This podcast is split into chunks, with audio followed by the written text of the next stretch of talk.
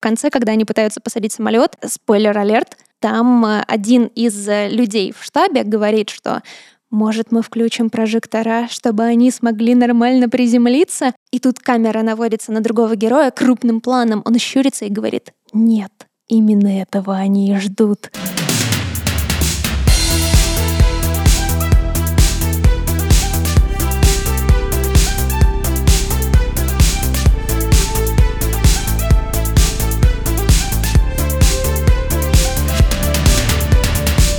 Всем привет! Это подкаст «Как у Замекиса», где мы будем рассказывать вам о знаковом, не самом знаковом и вообще не знаковом кино 80-х.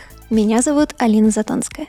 Меня зовут Эльмира Любаева. Всем привет! Итак, мы снова повторяем штуку про то, что вы можете подписываться на нас в Apple подкастах, Google подкастах, в Яндекс Музыке, Оверкасте и Кастбоксе. Мы выучили наизусть. Идеальная синхронизация. Совершенно верно. А также не забывайте, пожалуйста, ставить нам хорошие, а, лучшие, самые лучшие оценочки во всех приложениях, чтобы продвинуть наш подкаст во Вселенную. Аминь. Давай начнем. Сегодня мы говорим о пародиях. Да. Но я думаю, что имеет смысл начать сначала. Первая пародия появилась в 1905 году пародия на фильм 903 года «Большое ограбление поезда». Собственно, а пародийный фильм называется «Маленькое ограбление поезда» где очень мило и непринужденно, ну, насколько это было возможно в начале 20 века, пытаются спародировать серьезный сложный вестерн про ограбление. Чего бы вы думали? Банка. Почти. Поезда. О, черт. Но здесь, наверное, нужно сказать, что вестерн сам по себе был очень знаковым жанром в фильмах того времени, и, соответственно, не случайно, мне кажется, пародия идет именно на вестерн. Да, скорее всего, еще потому что большая часть фильмов, которые снимались тогда, э, были вестернами.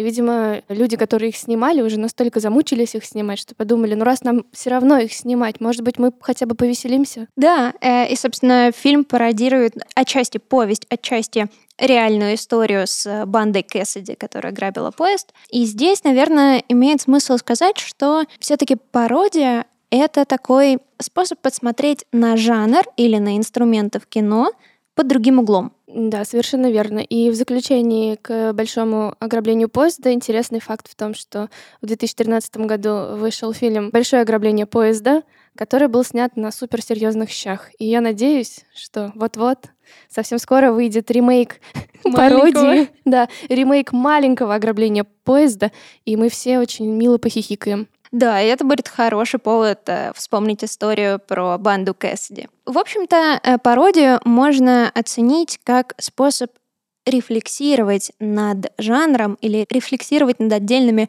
явлениями в кинематографе. Таким образом, можно сказать, что кино начинает рефлексировать над собой же ровно в тот момент, как оно появляется. Это удивительно, потому что первый кинопоказ произошел буквально чуть меньше 10 лет назад, и тут уже сразу все подорвались снимать пародии. Это удивительно. Может быть, мы попробуем с тобой разделить, чем сатира отличается от пародии, потому что зачастую мы можем эти два термина перепутать, ну или хотя бы не понимать, что они значат, чем они похожи и чем отличаются. Да, давай попробуем. Первое, что приходит в голову, кажется, что сатира, она всегда имеет негативный подтекст. Она что-то негативно, иногда даже агрессивно высмеивает. В то время как пародия — это не обязательно способ сказать, что что-то плохо, хотя и это тоже. Зачастую, как мне кажется, это добрая насмешка. И, возможно, это дань уважения к первоисточнику.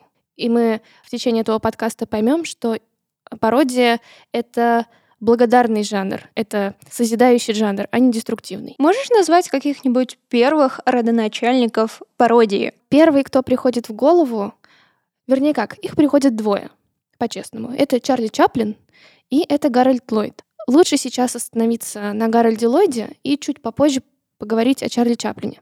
Гарольд Ллойд, судя по исследованию, которое мы провели с Алиной, действительно родоначальник кинопародии, потому что он был первым комедийным актером, который спародировал кого-либо. И в случае с Гарольдом Ллойдом это типичный американец. Он взял образ типичного американца, потому что находился в поиске своего лица, и гиперболизировал этот образ и использовал его как свою фишку, да. Почему ты в первую очередь говоришь про Ллойда, а не про Чарли Чаплина, который запомнился нам как знаковый комик? Потому что прославился Чарли Чаплин гораздо раньше и гораздо больше, чем тот же самый Гарольд Ллойд или Бастер Китон, который тоже жил в то время и был очень знаковой фигурой в кинематографе. Но пародийные эксперименты у Чарли Чаплина появились э, значительно позже.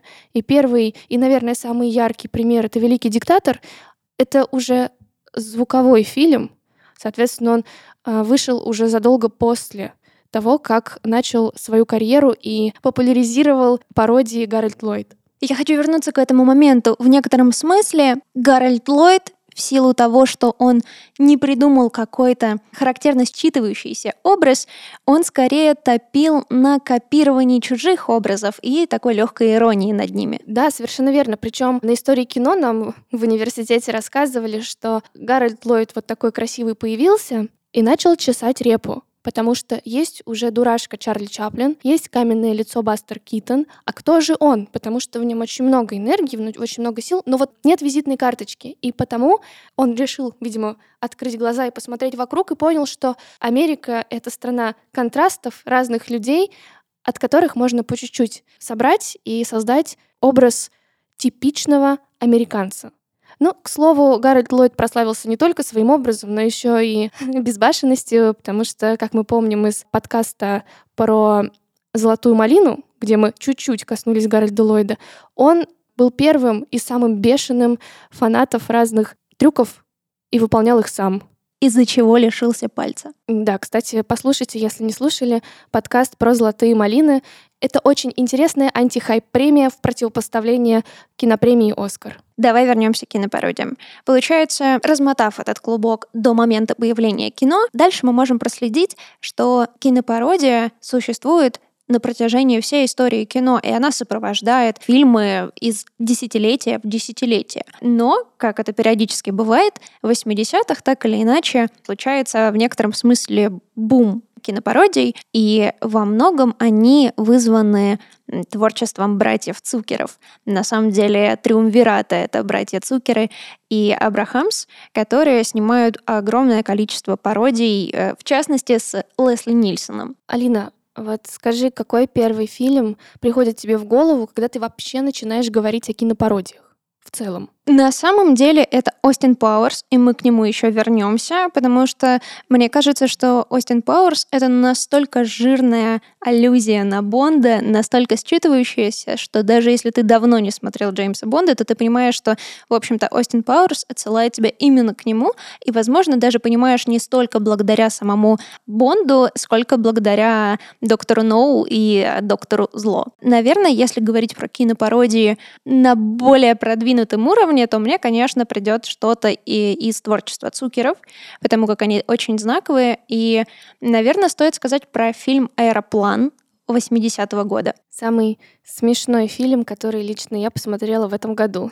Он потрясающий, и что примечательно, когда я его смотрела впервые, я смотрела его не как пародию, а как комедию. И здесь имеет смысл сказать, что, на мой взгляд, есть принципиальная разница в этих двух подходах. Когда ты смотришь комедийный фильм, ты ожидаешь просто следить за юмором. А в случае с пародией ты следишь в том числе за отсылками к другим фильмам, к образам, к тому, как какие-то конкретные аспекты в кино начинают э, так по-доброму высмеиваться, где-то не по-доброму высмеиваться, какие-то культурные паттерны начинают высмеиваться. И в этом смысле просмотр пародии сопровождается таким более глубоким анализом. Когда я посмотрела «Аэроплан» уже как пародию, я подумала, черт возьми, это чертовски сложная работа. Давай попробуем вернуться к «Аэроплану». Как бы ты описала сюжет фильма? Если отодвинуть все, все, чисто сюжет. Э, Самолет должен вылететь из точки А в точку Б, но где-то в середине полета случается страшная авария, если можно так выразиться. Чем она вызвана? Вызвана некачественной едой на борту. И те, кто заказали рыбку, в этот раз съели рыбку и жопу ободрали.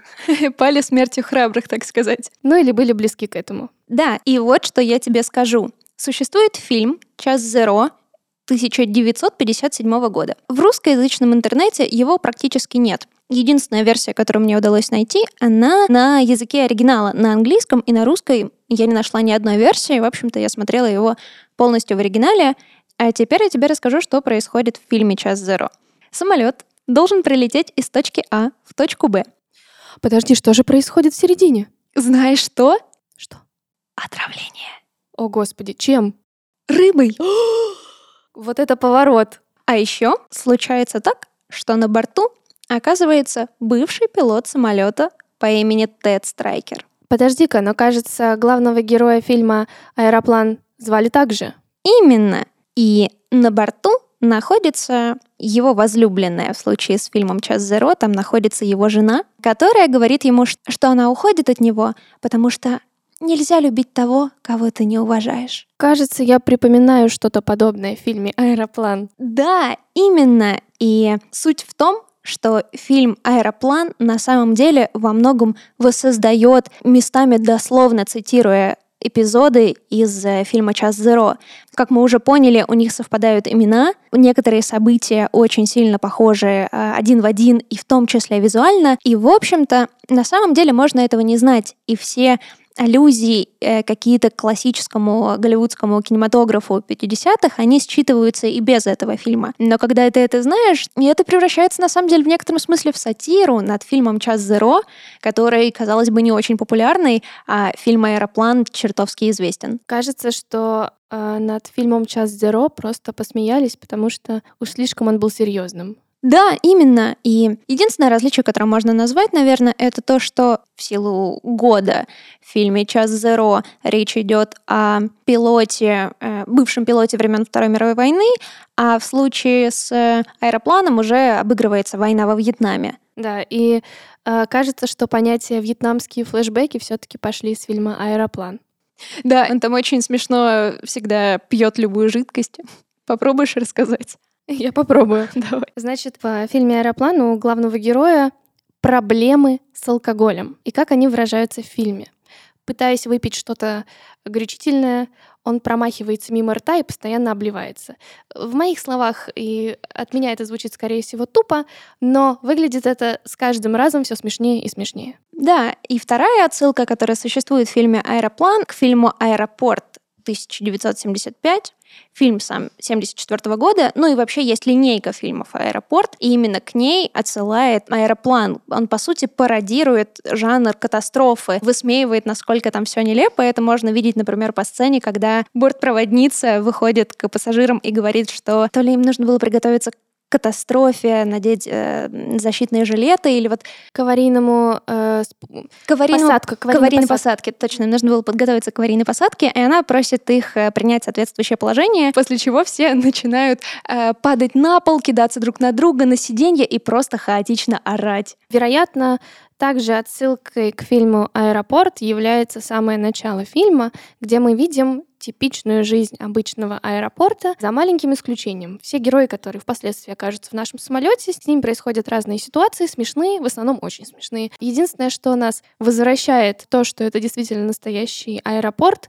это дикторский голос, который говорит, что, мол, посадка происходит там на красной линии, а встреча пассажиров на синей линии. Но тут врывается дополнительный голос, который говорит, она перепутала. Посадка производится на синей линии, на красной линии встреч пассажиров. Ну, в общем, какой-то такой диалог.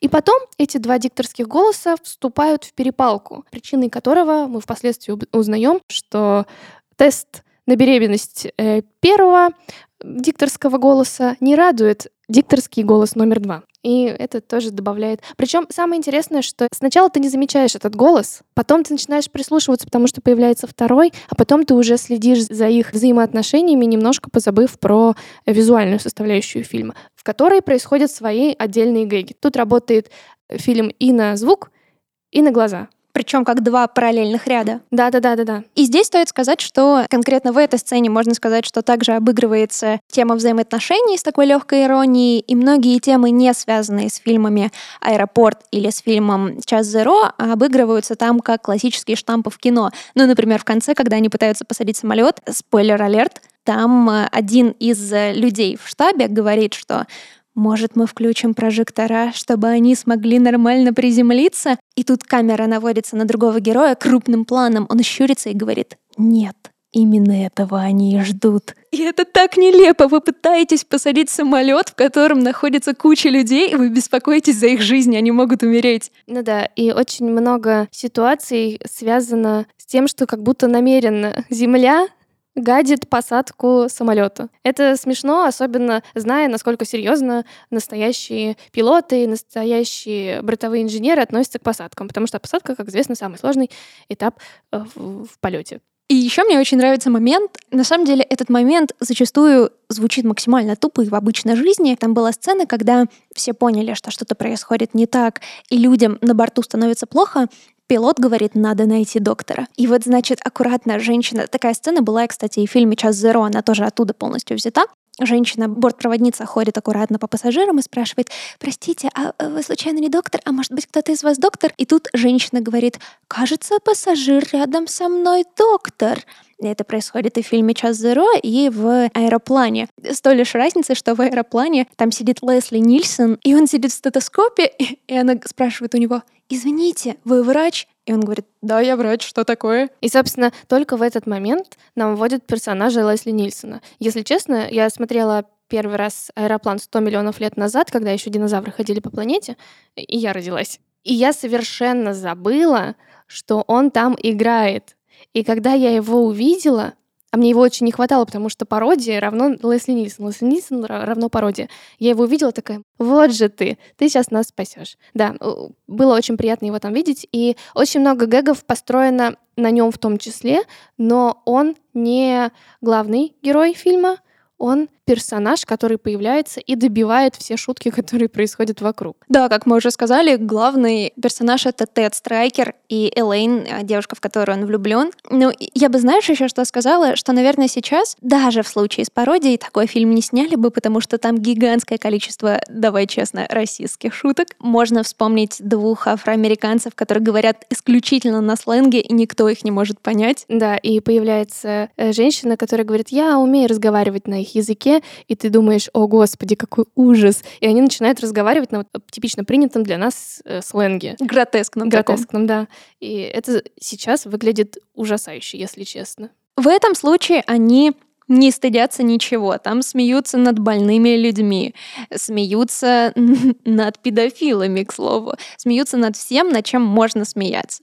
И давай, раз уж мы затронули эту тему, пройдемся по всем отсылкам, которые есть в фильме «Аэроплан». Ну, давай попробуем. Важно вспомнить, что очень много шуток вокруг Лесли Нильсона строится на том, что он врач. И, например, в один момент, когда э, пилоту вдруг потребовалась э, консультация врача, бортпроводница побежала в салон и такая, мистер врач, назовем его так, мистер врач, э, можете помочь? Он такой, да, конечно.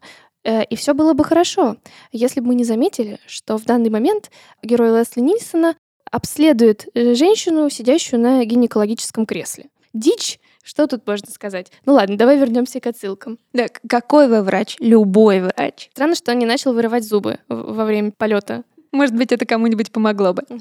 Да, вернемся к отсылкам. Наверное, первая отсылка, о которой хочется сказать, что сцена воспоминания главных героев, когда Тед и Элейн, его возлюбленная девушка, бегут на пляже в замедленной съемке, вся так красиво, вечерний свет. Это на самом деле напоминает голубую лагуну, но до голубой лагуны еще рано.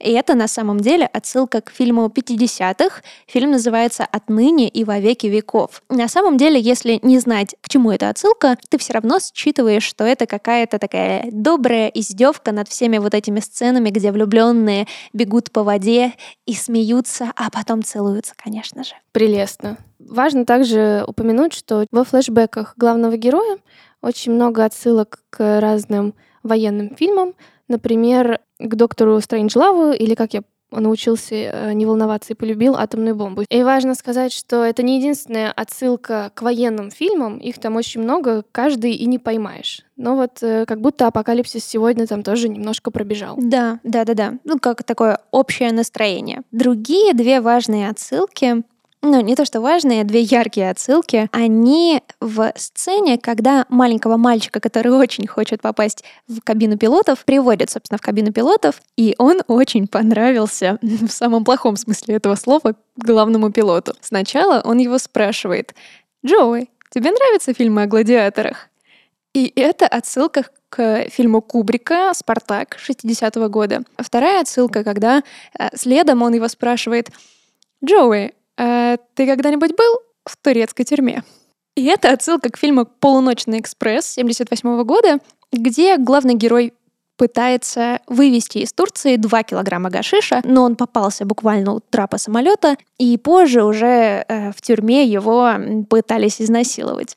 И это очень жесткая шутка или издевка. На самом деле, мне кажется, что всех отсылок мы здесь и не поймаем. И здесь, наверное, стоит сказать, вне зависимости от того, э, готовы ли вы считывать такие сложные штуки в э, фильме «Аэроплан» или нет, в любом случае вам будет чертовски смешно. Да, это правда, и это большой плюс э, пародии, потому что ты можешь их смотреть, не зная первоисточника. Ну, если это качественная пародия, то тебе достаточно просто иметь чувство юмора, и все. Давай перейдем к фильму «Голый пистолет», 88 год. Продолжение э, величайшей карьеры Лесли Нильсона, где он становится не врачом, а шпионом.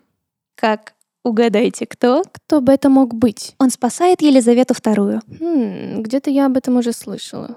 Возможно, в 50 фильмах о Бонде. Где-то примерно так.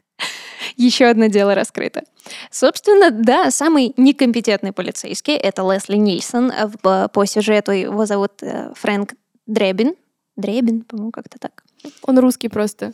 Федор Дребин. Федор Дребин должен в одиночку противостоять какому-то полноценному заговору и спасти Елизавету II. Без разницы, что они находятся в Америке. В Америку приезжает Елизавета II. Как еще развернуть сюжет? Пусть так он ее спасает. Понятно, что это такая жирная отсылка к Джеймсу Бонду, конечно же, который всегда спасает Елизавету II. И опять же, каждая сцена — это добивка практически каждой сцены, которая использовалась и была снята для фильмов о Бонде. Да, например, помимо того, что он спасает Елизавету II, там есть сцена, когда Лесли Нильсон возвращается домой, ничего не дает ему подсказок о том, что в его доме кто-то находится, но он это чувствует ровно так же, как Джеймс Бонд. И вот он, значит, делает кувырки по всей квартире, такие напоминающие больше звездочку. Это очень комично выглядит. И в конечном счете докувыркался до кухни, открывает дверь, выбивает ее, а там стоит девушка. И это такая, на, на самом деле, напрямую это отсылка к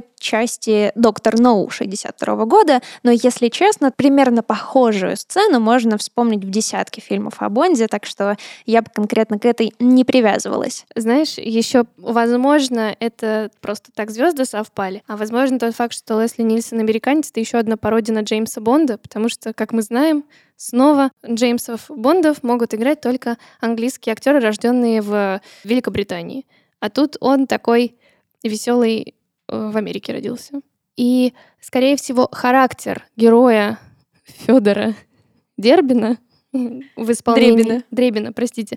Э, в исполнении Лесли Нильсона. Это в целом одна большая пародия на Джеймса Бонда, потому что он поступает ровно так, как не поступил бы Джеймс Бонд. А если и поступает так, то э, либо он лажает, либо усугубляет ситуацию что не мог себе позволить Джеймс Бонд. Да, и мне кажется, что там куда более жирные, что ли, шутки. Ну, например, друг главного героя, Федора Дребина. Он попадает в больницу после того, как неудачно заглянул к бандитам, я об этом еще расскажу. И в больницу приходит его жена, беспокойная, она рыдает, и Федор Дребин говорит ей, мол, не беспокойтесь, мы не будем отдыхать ни минуты, пока не найдем преступников. И тут же говорит своему напарнику, пойдем поедим. Ну, кстати, даже само название «Голый пистолет» — это одна огромная отсылка к фильму «Обнаженное оружие», или Naked Gun, you know, in English, please.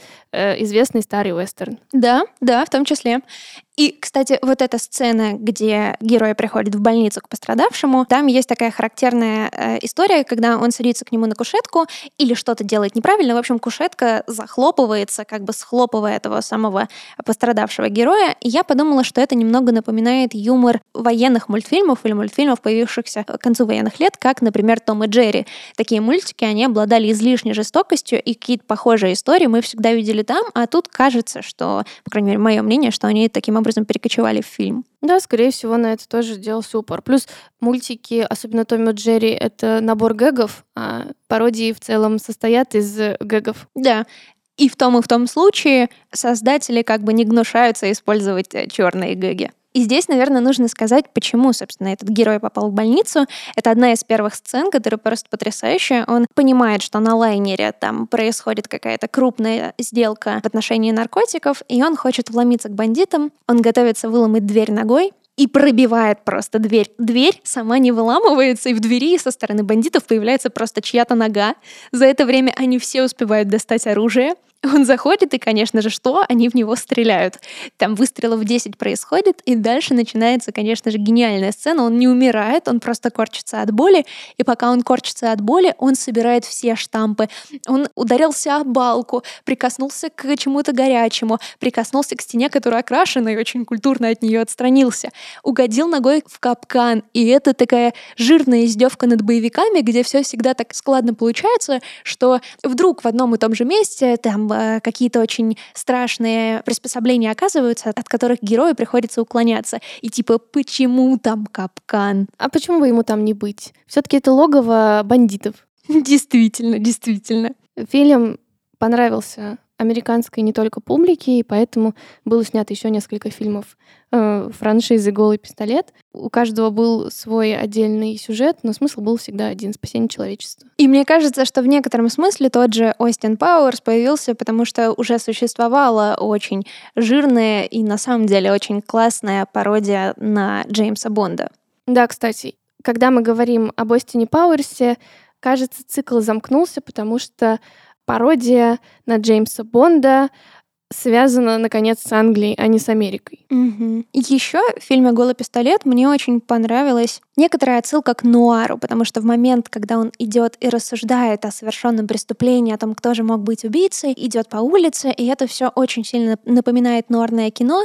Сам формат вот этих рассуждений можно, например, вспомнить начало фильма «Двойная страховка» 44 года. Мне кажется, это самый канонический, ну, на мой взгляд, на мой личный вкус, это такой самый каноничный пример нуарного кино, кино, которое можно посмотреть и, а, и сказать, ага, вот это нуарное кино, я, я понял. И там в начале сцена, где раненый герой пафосно говорит, я убил его ради женщины и ради денег. Я не получил женщину и не получил денег. Знаешь, какой еще фильм является визитной карточкой нуаров? Какой? Гражданин Кейн. А, ну да, да, вполне, вполне. Но будем все-таки оставаться в той парадигме, что Лесли Нильсон пародировал именно двойную страховку. Кстати, я не знаю, пародировал ли он двойную страховку, но по, атмосфере — да. Mm-hmm. Еще из э, таких считывающихся отсылок можно назвать эпизод, когда полиция идет к Лесли Нильсону, который притворяется оперным певцом, и он поет как бы гимн и за счет того, что он поет гимн, они не могут ворваться к нему и э, закрутить его. И они должны оставаться и положить руки на сердца, что они, собственно, и делают, и ждут, пока он закончит петь. И на самом деле такое же было в фильме «Флетч». 85 -го года. Стоит сказать, что Лесли Нисон на этом не остановился. У него было еще большое количество разных кинопародий. Например, э, вспоминается фильм «Дракула», где, собственно, он пародирует кого? Правильно, графа Дракулу. И под э, его нож попали все экранизации всех графов Дракул и э, других э, фильмов о вампирах. Очень сильно там попала Гарри Олдману из фильма э, Фрэнсиса Форда Копполы, собственно, Дракула Брэма Стокера, ну и, соответственно, все остальные тоже получили привет от Лесли. А еще Лесли Нильсон э, появился в фильме «Очень страшное кино». Да, и об этом мы можем чуть-чуть позже узнать поподробней. Да, пока сохраним интригу. И раз уж мы так или иначе затронули Остина Пауэрса, и раз уж мы так или иначе затронули пародии на Бонда, то давай чуть предметнее остановимся, собственно, на первом фильме про Остина Пауэрса. Это фильм 97 -го года, в котором играет Майк Майерс. Он там играет как и Остина Пауэрса, так и доктора Зло. И здесь сюжетно все на самом деле очень просто. Мы начинаем повествование, по-моему, в 60-х или в 70-х, ну вот где-то вот в, том районе. И тогда существует супер-мега популярный Остин Пауэрс, а, мечта всех девушек. И, значит, там вначале есть сцена, где за ним бегут девушки, и это такая отсылка к фильму Beatles A Hard Day's Night 64 года. И там же возникают первые отсылки к фильму «Фотоувеличение Филини», что на самом деле очень неожиданно видеть в пародийном фильме, на мой взгляд. Это еще одно доказательство, что создатели пародий создают их не на пустом месте и на хейте каком-то, а создают сознанием кино и с любовью к э, кинопроизводству. Да, действительно. И, в общем, по сюжету есть, конечно же, явный протагонист, есть явный антагонист. Это доктор Зло, который просто пытается поработить мир, ну просто потому что. Примерно точно так же, как это делает Блофельд в истории про Бонда. И, значит, в какой-то момент он замораживает себя и улетает. И примерно то же самое делает Остин Пауэрс. Он себя замораживает, чтобы его разморозили ровно тогда, когда доктор Зло снова появится на Земле. И это происходит в 90-х. И вот молодой бесконечно обаятельный и обворожительный, ну, на любителя, конечно, Остин Пауэрс врывается в 90-е и познает все прелести технологического прогресса и нововведений, пока его не было. И знаешь, что я заметила? Для меня это было чем-то удивительным, что, несмотря на всю пародийную линию, в фильме затрагиваются в некотором смысле социально значимые проблемы. Ну, например, доктор Зло показан с проблемами современности. Оказывается, что у него есть сын, он не может найти общий язык с сыном, и они идут вместе к семейному психологу. Более того, в фильме постоянно продвигается тема безопасного секса, которую на самом деле в те годы продвигали многие, потому что она была очень важной. Например, канал MTV, по-моему, также в конце 80-х, в начале 90-х, очень активно продвигали тему безопасного секса, как раз-таки потому, что молодежь росла на MTV. MTV было для нее таким голосом поколения, поэтому MTV было очень важно доносить это до молодежи. И, на мой взгляд, в некотором смысле Остин Пауэрс — это такая попытка показать, что Бонд в 90-х не выжил бы и смотрелся очень комично, именно тот оригинальный Бонд. Согласна. Также у Остина Пауэрса есть прекрасная помощница в роли нее э, Лиз Херли играет яркую, уверенную в себе помощницу агента. Наверное, это тоже какое-то противопоставление Бонду, потому что тогда еще у Бонда были приставные подружки, не имеющие никакого характера и силы. А тут прям героиня. И мне кажется, что сам Остин Пауэрс, он сильно отличается от Бонда тем, что он человечнее и добрее, и как бы показан как человек, который немного мягче, который не такой брутальный, и тем не менее он делает какие-то важные дела, спасает человечество, а Бонд бы так не смог. Но он какой-то дурачок на самом деле. Да? Да, потому что он очень легко ко всему относится. Он а, добавляет каждой своей фразе детка. И это добавляет не только комичности, но и несерьезности к его делам.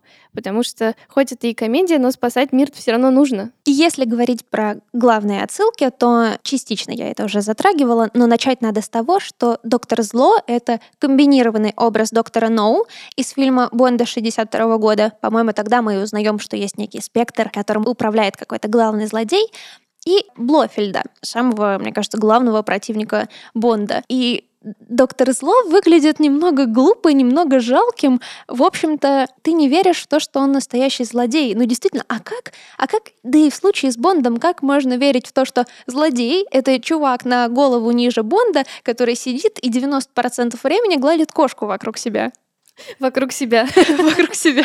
В заключении, наверное, стоит сказать про Остина Пауэрса, что вышел второй фильм, который уже пародировал не только 90-е, но и начало 2000-х. И интересен также тот факт, что, возможно, это еще одна отсылка к Джеймсу Бонду, что подругой Остина Пауэрса стала Бьонси. Mm-hmm. С роскошной афро-шевелюрой. Мой любимый момент в фильме «Остин Пауэрс» в первой части, когда доктор Зло отправляет героев в пространство, где есть вода, и там должны быть агрессивные акулы, которые всех съедают, как это бывает обычно в Бонде. Оказывается, к нему подходит, как доктор Зло подходит помощник и говорит, что за то время, пока он был в заморозке, акулы попали в Красную книгу. Это охраняемые животные. Поэтому есть окуни-мутанты. Они едят людей? Ну да, да. Окуни-мутанты подойдут. Прикольно. Ну и там, конечно же, есть такой пухлый азиат э, в кепочке, который кидает башмак, а в Бонде был точно такой же пухлый азиат в котелочке. Он был не, не в кепочке, в котелочке. Он кидал шляпу и разбивал ей скульптуру. Аналогичный трюк проделывает герой в Остин Пауэрс, только делает это с башмаком. И даже доходит до пародии отдельных диалогов, когда, например, вот этот диалог э, «Вы действительно ожидаете, что они заплатят?» «Нет, мистер Пауэрс, я ожидаю, что они умрут». Это прямая отсылка на цитату Бонда, где «Ты ждешь, что я буду говорить?» Нет, мистер Бонд, я ожидаю, что вы умрете. И это та же часть Goldfinger, в которой есть вот этот азиат с котелочком на голове. Goldmember. Еще одним важным витком в истории кинопародий являются фильмы ужасов. Потому что в один момент, где-то, наверное, с конца 70-х, 80-е и в 90-е произошел целый бум очень страшных фильмов. Разных. Про маньяков, про страшил, про оборотней, про полтергейстов и прочее, прочее, прочее, прочее. И тут, похоже, сама душа велела наконец-таки собрать их в одном месте или в одном фильме и снять пародию на них. Так и родилась целая сага, очень страшное кино или scary movie, you know, in English, please, которые были сняты Кинаном Айвори Уайнсом, одним из братьев. Это просто важно, потому что Кинан снимал, а его братья два главных персонажа или в основном яркие персонажи каждого фильма из всей саги. Можем, наверное, остановиться на... Алин, ты вообще смотрела очень страшное кино? Давно, в детстве, но мне кажется, какие-то моменты вырезаются тебе в память навсегда. Совершенно верно. И знаешь, когда я смотрела... А удивительно, я, например, посмотрела сначала очень страшное кино, а потом фильм «Крик», и у меня в голове немножко не совпало, потому что я не понимаю, почему в фильме «Крик» все так серьезно, а в фильме «Очень страшное кино» все все что угодно, кроме как серьезно. И очень страшное кино — это целый сборник разных пародий на сцены из фильмов ужасов, на сами ужасы и на то, насколько тупыми могут быть герои этих фильмов. Ну, например, в «Очень страшном кино» взят сюжет из фильма «Крик», и, и вся история разворачивается вокруг э, страшного маньяка в маске, который звонит по телефону, спрашивает, какой твой любимый фильм ужасов, ты называешь ему фильм ужасов, и если ты неправильно угадываешь количество жертв в этом фильме, то он тебя чирикнет. Вот. Собственно, это же и происходит в фильме «Очень страшное кино», только с добавлением бешеного количества уморительных ситуаций, которые еще раз показывают, какие же дураки персонажи настоящих серьезных фильмов ужасов. А что про Лесли Нильсона? Это классно, потому что продюсеры и создатели фильмов снимают шляпу перед Лесли Нильсоном и делают его в нескольких фильмах э, «Очень страшное кино» президентом Америки. И он проходит, если я правильно помню, как минимум через третий и четвертый фильм совершенно точно. Он пародирует Джорджа Буша и его странные выходки. Например, была история о том, что... Вернее как, давайте подойдем это с, с кинематографической точки зрения. Лесли Нильсон находится то ли в детском саду, то ли в младшей школе и читает историю про уточку. Какую-то уточку, у которой очень сложная судьба, и там на протяжении всей этой истории оказывается, что бедная уточка, что бы там с ней ни происходило. В этот момент к нему подходят его спецслужбы, агенты безопасности, кто, кто-то, в общем, его помощники и говорят, «Э, господин президент, у нас э, инопланетяне напали на Землю. На что президент говорит, отстаньте, у меня проблема с уточкой. У меня проблема с уточкой. И это была очень интересная история, потому что Джордж Буш, если меня не изменяет память, в момент, когда башни-близнецы разбились, а, находился в детском саду и читал вслух какую-то сказку.